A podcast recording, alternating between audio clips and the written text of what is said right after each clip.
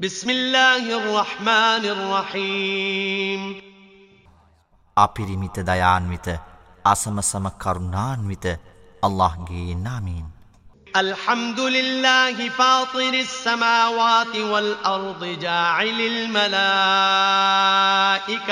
رسلا جاعل الملائكة رسلا أولي أجنحة مثنى وثلاث ورباع يزيد في الخلق ما يشاء إن الله على كل شيء قدير ما يفتح الله للناس من رحمة فلا ممسك لها وما يمسك فلا مرسل له من بعده وهو العزيز الحكيم. يا أيها الناس اذكروا نعمة الله عليكم.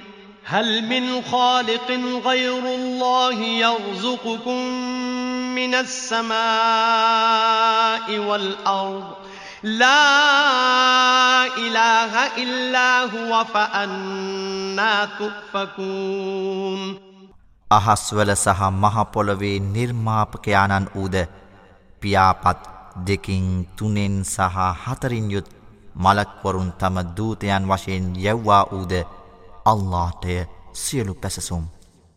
ඔහු නිර්මාණයෙහි තමන් කැමති පරිදි වර්ධනය කරයි. අල්له සැබවින්ම සෑම දෙයක් ගැනම පලසම්පන්නය ජනතාව සඳහා දයාවේ කවර දොරටුවක් අල්له විවෘත කළේද? එය වලක් වන්නෙකු නැත. එසේම ඔහු කිසිවක් වලක් වන්නේද ඉන් පසු එය විවෘත කරන්නෙකුද නැත. ඔහු සර්වබලධාරීය සර්ව ප්‍රඥාවන්තය ජනයිනි අල්له නුබලාට පිරිනමා ඇති අනුග්‍රහයන් සිහිපත් කරව. නුබලාට අහස්වලින් සහ මහපොළවෙන් අවශ්‍ය දෑ සපයන අල්ලා හැර වෙනත් නැවුම්කරුවෙක් සිටීද. ඔහු හැර වෙනත් දෙවියකු නැත. එනිසා නුබලා කෙසේ රවටනු ලබන්නේද.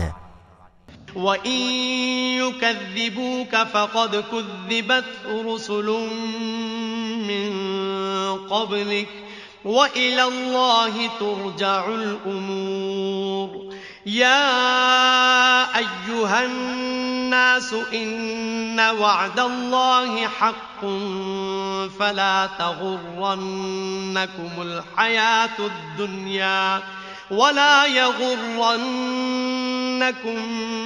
بِاللَّهِ الْغَرُورُ إِنَّ الشَّيْطَانَ لَكُمْ عَدُوٌّ فَاتَّخِذُوهُ عَدُوًّا إِنَّمَا يَدْعُو حِزْبَهُ لِيَكُونُوا مِنْ أَصْحَابِ السَّعِيرِ الذين كفروا لهم عذاب شديد والذين آمنوا وعملوا الصالحات لهم مغفرة وأجر كبير නබි මුහම්මද් මේ ජනයා නුඹ බුරුකාරයෙකු ලෙස සලකන්නේ නම් එය අලුත් දෙයක් නොවේ. නුඹට පෙර සිටි බොහෝ රසූල්වරු එනම් දේව ධර්ම දූතයෝ බොරුකාරයින් ලෙස සලකනු ලැබූහ. අල්له වෙතය සෑම කටයුත්තක්ම අවසානයේ පමුණුවනු ලබන්නේ. ජනයිනි අල්لهගේ පොරොන්දුව සැබවින්ම සත්‍යය ලෞකික ජීවිතය නුඹලා මුලා නොකළ යුතුයි. තවද මහා රැවටිලිකාරයා අල්ලා සම්බන්ධයෙන් නුඹලා නොරැවටිය යුතුයි ශෛතාන් සැබවින්ම නුබලාගේ සතුරාය එනිසා නුඹලා ඔහු සතුරෙකු ලෙස සැලකිය යුතුයි. තවද සැබවින්ම තම පාක්ෂිකයින්ට දැල්වෙන ගින්නෙහි සහකාරයෙන් වීමටයි ඔහු ඇරයුම් කරන්නේ. ප්‍රතික්ෂේපකයින්ට දැඩි දඩුවමක් ඇත. විශ්වාස කර යහකම් කරන අයට සමාවද මහංගු තිලිනද ඇත. أفمن زين له سوء عمله فرآه حسنا فإن الله يضل من يشاء ويهدي من يشاء فلا تذهب نفسك عليهم حسرات إن الله عليم بما يصنعون والله الذي أرسل الرياح فتثير سحابا فسقناه إلى بلد ميت فسقناه إلى بلد ميت فأحيينا به الأرض بعد موتها. كذلك النشور. من كان يريد العزة فلله العزة جميعا. إليه يصعد الكلم الطيب والعمل الصالح يرفعه. والذين يمكرون السيئات لهم عذاب شديد. ومكر أولئك هو يبور.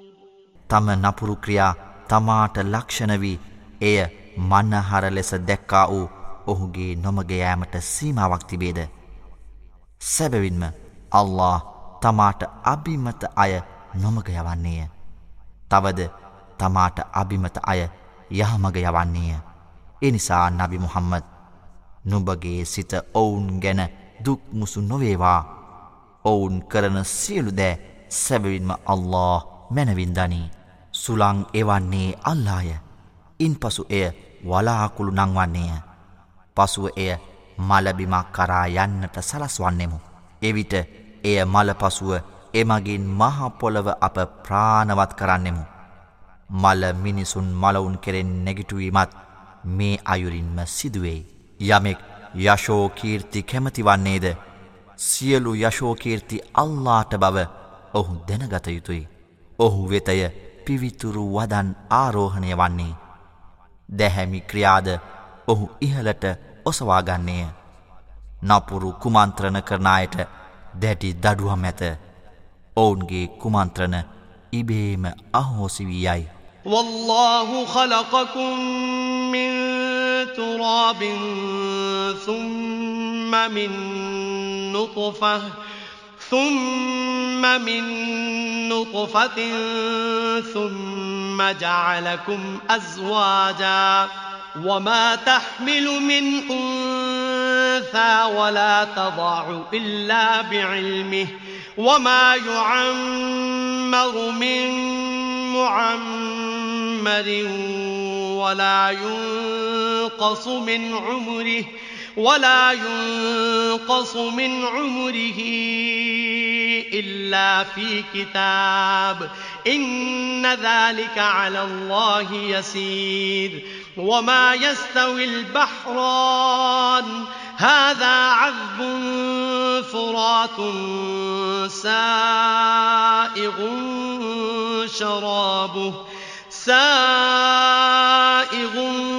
شرابه وهذا ملح أجاج ومن كل تأكلون لحما طريا وتستخرجون وتستخرجون حلية تلبسونها وترى الفلك فيه مواخر لتبتغوا من فضله ولعلكم تشكرون الله නුඹලා පසෙන් මැව්වේය. පසුව ශුක්‍රාණු බිඳුවකින් ඇති කළේය. ඉන් පසු නුඹලා ස්ත්‍රී සහ පුරුෂ ජෝඩු බවට පත් කළේය. ඔහුගේ දැනුමෙන් තොරව කිසිම ස්ත්‍රයක් පිළිසිඳ ගන්නේවත් ප්‍රසූත කරන්නේවත් නැත. අල්لهගේ ලේඛනය අනුවමිස වයස්ගත වන කිසිම කෙනෙකු වයස්ගත වන්නේවත් ඔහුගේ වයසින් කිසිවක් අඩුවන්නේවත් නැත. සැබවින්ම එය අල්ලාට පහසු දෙයකි. එසේම දෙමුහුදු එක හා සමාන නොවන්නේය. මෙය මිහිරිය පිපාසය සංසිදුවන්නේය බීමට හිතකරය. අනෙක ලුණුරසය කටුකය එසේ තිබියදීත් මේ දෙකෙන්ම නුඹලා නැවුම් මාංශ ලබාගන්නෙහුය. නුඹලා එයින් පැළඳීමට විසිතුරු ආභරණ ලබාගන්නෙහුය. තවද ජලය දෙබෑ කරගෙන එහි නැව් ගමන් කරවනු නුඹ දකින්නෙහිය. මේ සියල්ල නුඹලා ඔහුගේ අනුග්‍රහය සොයනු පිණිසත් නුඹලා ගුණගරුක වීම පිණිසත්ය. يولج الليل في النهار ويولج النهار في الليل وسخر الشمس والقمر. كل يجري لأجل مسمى. ذلكم الله ربكم له الملك. والذين تدعون من دونه ما يملكون من قطمير. إن تدعوهم لا يسمعوا دعاءكم ولو سمعوا ما استجابوا لكم ويوم القيامة يكفرون بشرككم ولا ينبئك مثل خبير ඔහු රාත්‍රිය දහවලෙහි ඇතුළු කරවන්නේය. තවද දහවල රාත්‍රියෙහි ඇතුළු කරවන්නේය. හිරුද සඳුද ඔහු පාලනය කරන්නේය. ඒ සියල්ල නියමිත කාලයකට ධාවනය කරති. මේ සියල්ල සිදු කරන අල්لهම නුබලාගේ පරමාධිපතිවිය පරමාධිපත්තියය ඔහුගේය ඔහු හැර නුබලා යදින අය ඉන්දි ඇට සිවියක පවා හිමිකම් නොලබන්නෝය. නුබලා ඔවුන් කැඳ වූවා නම් නුබලාගේ කැඳවීමට ඔවුහු සවන් නොදෙන්නෝය. තවද ඔවුන් සවන්දුන්නේ වුවද නුඹලාට පිළිතුරු දිය නොහැකිය. මලවුන් කෙරෙන් නැගිටුවනු ලබන දිනේ නුබලාගේ ශිරික් භාවයද ඔවුහු ප්‍රතික්ෂේප කරන්න ඕය. සියලු දෑදත් සවිඥ්ඥාන වන අල්ලා ලෙස වෙනත් කිසිවෙක් නුබට සත්‍යය නොදන්වන්න ඕය. යා අයුහන්නාසු අන්තුමුල් ෆුකොරෝ ඉලල්له. والله هو الغني الحميد. إن يشأ يذهبكم ويأت بخلق جديد. وما ذلك على الله بعزيز. ولا تزر وازرة وزر أخرى. وإن تدع مثقلة إلى حملها لا يحمل منه شيء لا يحمل منه شيء ولو كان ذا قربى. إنما تنذر الذين يخشون ربهم بالغيب وأقاموا الصلاة ومن تزكى فإنما يتزكى لنفسه وإلى الله المصير ජනයිනි නුඹලාය අල්ලා වෙත යැපෙන්නෝ තවද අල්ලා සොයං පෝෂිතය සොයං ප්‍රශංෂනීයය ඔහුට අභිමත නම් නුඹලා ඉවත් කොට අලුත් මැවීමක් ගෙන එන්නේය මෙය කිසිසේත් අල්ලාට අපහසු කාර්යක් නොවේ. බර උසුලන්නෙක් වෙනත් කෙනෙකුගේ බර නො උසුලයි.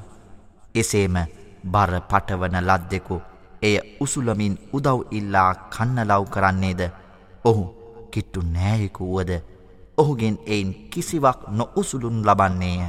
නබි මොහම්මද ඔවුන් ඔහු නොදුටුවද තමන්ගේ පරමාධිපති වූ ඔහුට බියවන්නා වූද සලාතය ඉටු කරන්නා වූද අයටය නුබට අනුශාසනා කළ හැක්කේ යමෙකු සුපිවිතුරු වන්නේද සැබවින්ම එය ඔහුගේම යහපත පිණිසය සියලු දෙනාම ආපසු යන්නේ අල්له වෙතය. وما يستوي الأعمى والبصير ولا الظلمات ولا النور ولا الظل ولا الحرور وما يستوي الأحياء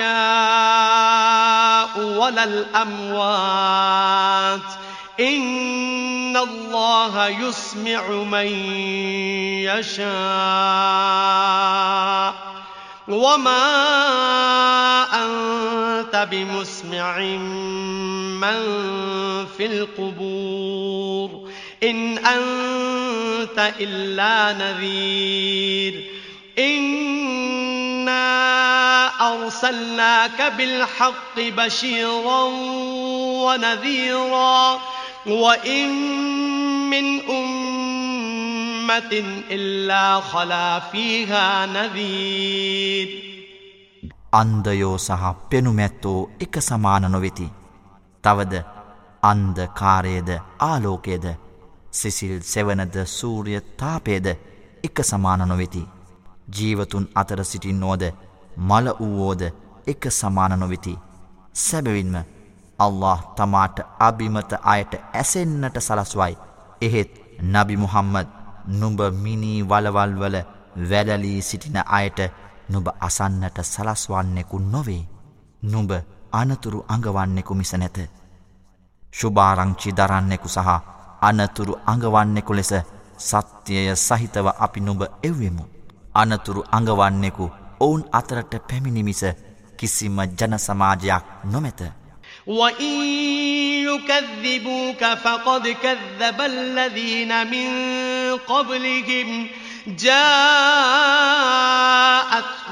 رسلهم بالبينات وبالزبر وبالكتاب المنير ثم أخذت الذين كفروا فكيف كان نكير ඔවුහු නුඹ බොරු කරත් නම් ඔවුනට පෙරසිටි අයද ඔවුන්ගේ රසුල්වරුන් ඔවුහු බොරුකාරයින් ලෙස සැලකූහ. ඔවුන්ගේ රසුල්වරුන් පැහැදිලි ශාක්ෂිද ශුද්ධ ලියවිලි සහ ආලෝකමත් දේව ග්‍රන්ථද රැගෙන ඔවුන් වෙත පැමිණියහ අනතුරුව මම ප්‍රතික්ෂේපකයින් හසු කරගත්තෙමි. මාගේ දඩුවම කෙතරම් බිහිසුණු වීද. ألم تر أن الله أنزل من السماء ماء فأخرجنا به ثمرات مختلفا ألوانها ومن الجبال جدد بيض وحمر مختلف ألوانها مختلف ألوانها وغرابيب سود. ومن الناس والدواب والأنعام مختلف ألوانه كذلك. إنما يخشى الله من عباده العلماء إن الله عزيز غفور الله අහසින් වැසි ජලය පහල කරන බවත් එමගින් අප විවිධ වර්ණවලින් යුත් පළතුරු වර්ග ලබා දෙන බවත් නුඹ නොදුටුවෙහිද. කඳුවලද පැහැපත් සුදු රතු ගන්න කළු ආදී එහි විවිධ වර්ණ ඇත. එසේම මිනිසුන් සතුන් සහ ගවමහේෂාදීන් අතරද විවිධ වර්ණ ඇත. සැබවින්ම අල්ලාට ඔහුගේ ගැත්තන් අතුරින් බියවනුයේ ඥානය ඇත්තෝ පමණි. සැබවින්ම අල්له සර්ව බල පරාක්‍රමය සර්ව ක්ෂමාශීලීය. إن الذين يتلون كتاب الله وأقاموا الصلاة وأنفقوا وأنفقوا مما رزقناهم سرا وعلانية سرا وعلانية يرجون تجارة لن تبور ليوفيهم أجورهم ويزيدهم فضله إنه غفور شكور සැබවින්ම අල්ලාහගේ ධර්ම ග්‍රන්ථය පාරායනා කරන්නා වූද සලාතය ඉටු කරන්නා වූද අප ඔවුන්ට ලබා දී ඇති දෙයින් රහසේ සහ ප්‍රසිද්ධියේ විය හියදම් කරන්නා වූද අය කිසිදාක පාඩුවක් නොවන ව්‍යාපාරයක් අපේක්ෂා කරන්නෝය. අල්له ඔවුනට ඔවුන්ගේ තිලිනය සම්පූර්ණයෙන් පිරිනැමීමටද ඔහුගේ ආශිර්වාදය ඕනට වර්ධනය කිරීමටද සැබවින්ම ඔහු ක්ෂමාශීලිය අති කෘතක්නය. والذي أوحينا إليك من الكتاب هو الحق مصدقا لما بين يديه إن الله بعباده لخبير بصير. ثم أورثنا الكتاب الذين اصطفينا من عبادنا فمنهم ظالم لنفسه ومنهم مقتصد ومنهم سابق بالخيرات بإذن الله. ذلك هو الفضل الكبير. නබි මුහම්මද ඊට පෙර පැවති ශුද්ධ ලියවිලි සනාත කරමින් අප නුඹ වෙත පැහැදිලි කළ ධර්ම ග්‍රන්ථයයි සත්‍ය වන්නේ. සැබවින්ම අල්له තම ගැත්තාන් ගැන සර්වඥානීය සර්වදෘෂ්ටිකය. ඉන් පසු අපගේ ගැත්තන් අතුරින් අප තෝරාගත් අයට මෙම ධර්ම ග්‍රන්ථය අපි උරුම කළෙමු. ඔවුන්ගෙන් ඇතමෙක් තමන්ටම වරද කරගත්තෝය. තවද ඔවුන්ගෙන් ඇතමෙක් මධ්‍යම පිළිවෙත අනුගමනය කරන්නෝය. තවද ඔවුන්ගෙන් ඇතමෙක් අල්لهගේ අවසරය ඇතිව යහකම්හි පෙරමුණෙහි සිටින්නෝය. මෙය අතිමහත් වරප්‍රසාදයයි. جنات عدن يدخلونها يحلون فيها من أساور يحلون فيها من أساور من ذهب ولؤلؤا ولباسهم فيها حرير وقالوا الحمد لله الذي أذهب عنا الحزن إن ربنا لغفور شكور الذي أحلنا دار المقامة من فضله لا يمسنا فيها نصب ولا يمسنا فيها لغوب ඔවුහු සදාකාලික වූ ස්වර්ගයට පිවිසෙති. එහිදී ඔවුනට රන් ආභරණද මුතුද පළඳවනු ලබන්නේය. එහි ඔවුන්ගේ වස්ත්‍ර පටසලුය. තවද අපගෙන් දුක පලවා හැරිය අල්ලාටම සියලු ප්‍රශංසා සැබවින්ම අපගේ පරමාධිපති සර්වක්ෂමාශීලිය අති කෘතඥයයි ඔවුහු කියති. ඔහුගේ වරප්‍රසාදයෙන් සදාකාලික ගෘහයෙහි අපි පදිංචි කළේ ඔහුය. එහි අපට පරිශ්‍රමය නොවන්නේය. තවද එහි ආයාසයක් අපට නොවන්නේය. වල්ලදීනක පවූලහුම්නා රුජහන්න. جهنم لا يقضى عليهم فيموتوا ولا يخفف عنهم من عذابها. كذلك نجزي كل كفور.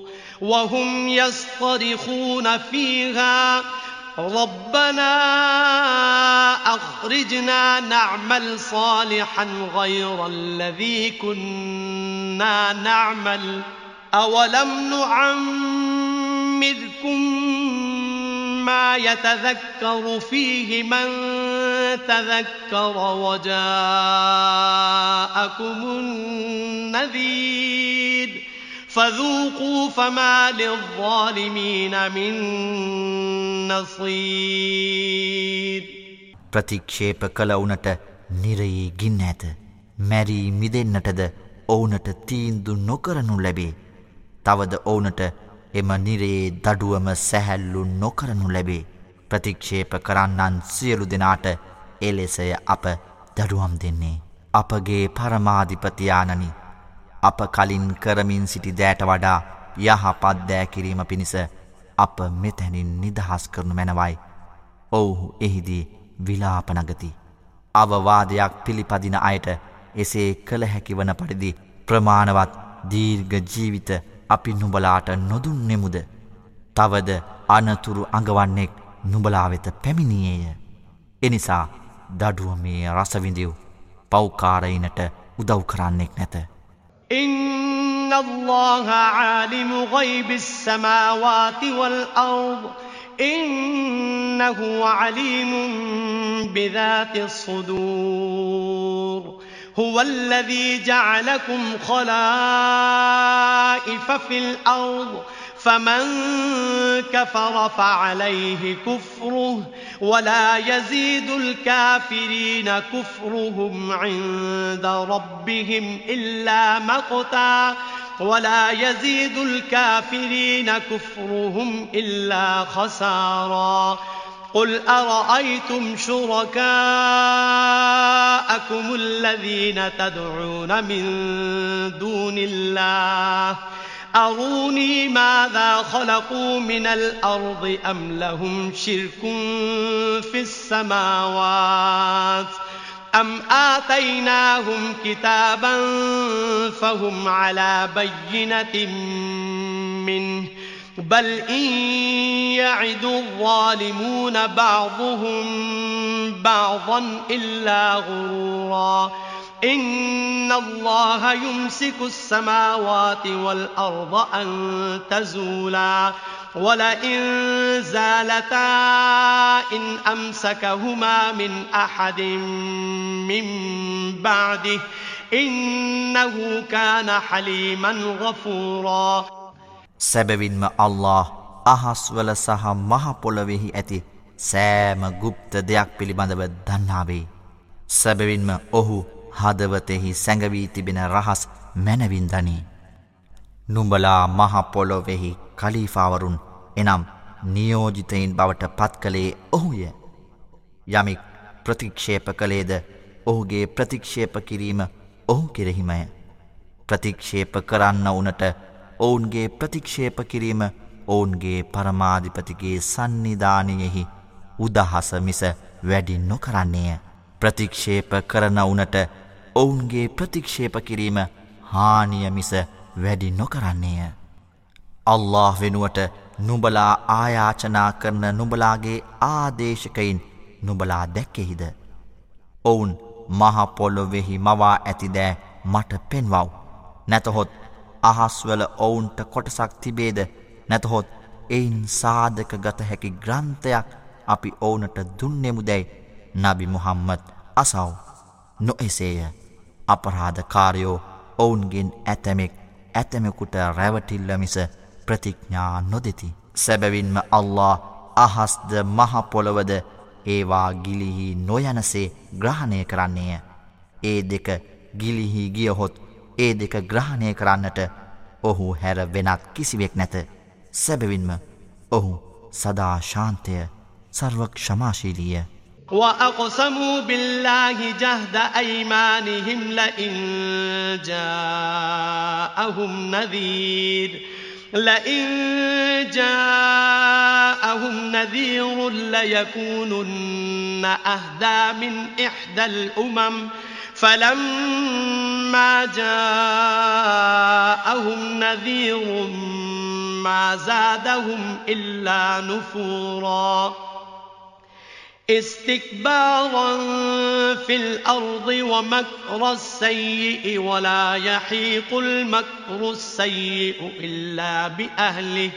فهل ينظرون إلا سنة الأولين. فلن تجد لسنة الله تبديلا ولن تجد لسنة الله تحويلا ඔවුනට අනතුරු අඟවන්නෙකු පැමිණ සිටියානම් ඔවුන් වෙනත් කිසිම ජාතියකට වඩා සැබවින්ම යහපත් වන්නට තිබුණායයි මේ අය අල්له නමින් දිවුරා කියති. නමුත් අනතුරු අඟවන්නෙකු ඔවුන් වෙත පැමිණිකල්හි ඔවුන්ගේ පැමිණීම ඔවුනට සත්‍යයෙන් පලායෑම මිස වැඩි නොකළේය. මහපොළොව මත අහංකාර ලෙස හැසිරීමටත් අකුසල සැලසුම් කිරීමටත් ඔවුහු පටන්ගත්හ. නමුත් සැලසුම් කළ අකුසල් කුමන්ත්‍රණය එය කළ අයමිස හසු නොකරන්නේය. පෙරසිටි අයට එනම් ජන කොටස්වලට වූ පිළිවෙතමිස ඔවුහු බලාපොරොත්තු වන්නහෝද. සැබවින්ම අල්لهගේ පිළිවෙතෙහි කිසිම වෙනසක් නුබ නොදකින්නෙහිය. තවද අල්لهගේ පිළිවෙතෙහි කිසිම මාරුකිරීමක් නුබ නොදකින්නෙහිය. أولم يسيروا في الأرض فينظروا كيف كان عاقبة الذين من قبلهم وكانوا وكانوا أشد منهم قوةً وما كان الله ليعجزه من شيء في السماوات ولا في الأرض. إنه كان عليما قديرا. ولو يؤاخذ الله الناس بما كسبوا ما ترك على ظهرها من دابة. ما ترك على ظهرها من دابة ولكن ولكن يؤخرهم إلى أجل مسمى فإذا جاء أجلهم فإن الله كان بعباده بصيرا ඔවුන් මහපොළොවෙහි සංචාරය නොකළේද එසේනම් ඔවුනට පෙරවිසුවන්ගේ අවසානය කෙසේවී දැයි ඔවුනට දකින්නට තිබුණි. ඔවුහු මොවුන්ට වඩා බෙහෙවින් බලවත් වූහ අහස්හි හා මහපොළොවෙහි අල්ලා පරාජය කළ හැකි දෑ කිසිවක් නැත. සැබවින්ම ඔහු සර්වඥානීය සර්ව බල සම්පන්නය. ඔවුන් උපයාගත් දෑ අනුව අල්له මිනිසුනට දඩුවම් කරන්නට වී නම් ඔහු ඒ එනම් මහපොළොව මත කිසිදු ප්‍රාණියකු ඉතුරු නොකරන්නේය. ඒත් ඔහු නියමිත කාලයකට ඔවුන් පමා කරන්නේය. ඔවුන්ගේ නියමිත කාලය පැමිණිකල්හි පලවිපාක දෙන්නේය. සැබවින්ම අල්له ඔහුගේ ගැත්තන් ගැන සර්ව දෘෂ්ටිකය.